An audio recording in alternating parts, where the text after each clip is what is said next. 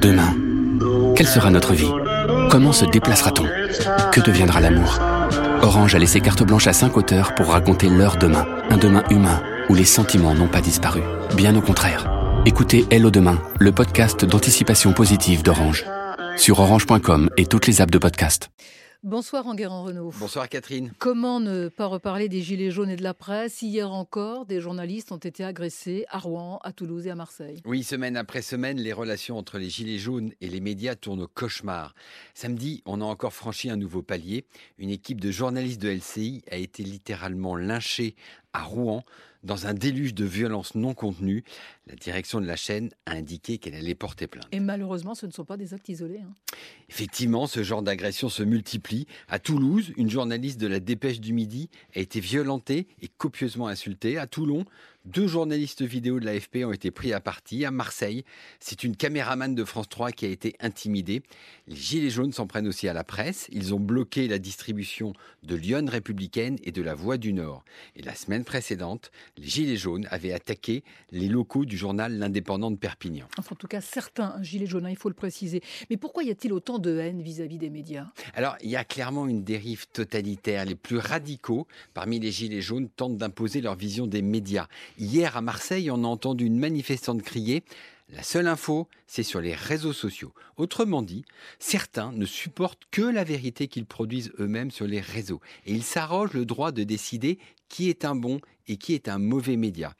Pour eux, les bons médias sont ceux qui filment les manifestations en live, sans commentaire ni analyse. C'est le cas par exemple des vidéos de Rémi Buisine sur le média Brut et du live de la chaîne Russia Today France sur Facebook et YouTube.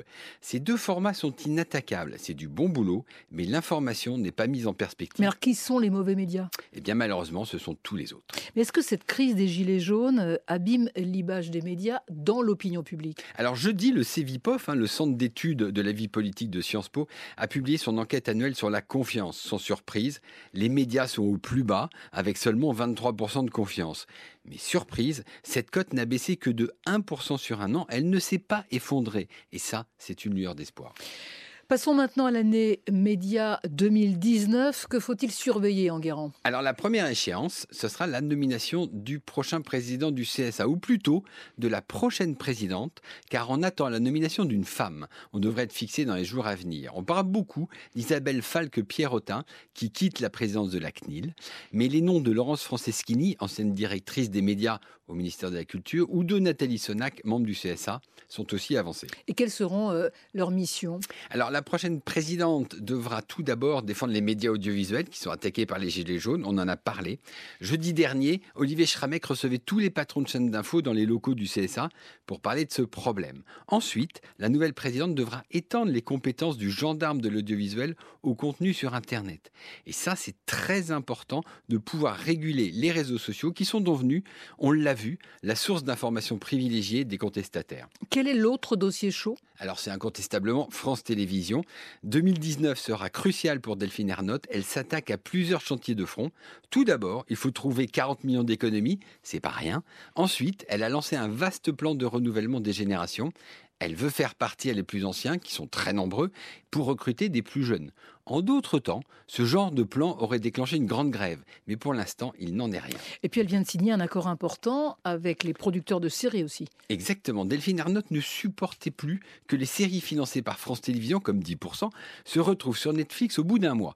Eh bien, vendredi, le groupe a signé un accord avec les producteurs pour obtenir une exclusivité de 12 à 24 mois pour l'exploitation de ces séries sur sa future plateforme Salto, qui veut concurrencer Netflix.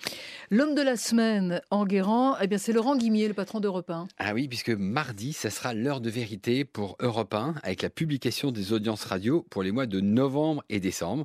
On verra si la station a réussi à enrayer sa chute. Enguerrand Renault, on retrouve demain matin, comme d'habitude, dans les colonnes du Figaro et sur France Info, bien sûr, dans le 17-20 week-end, dimanche prochain. Bonne soirée. Merci beaucoup.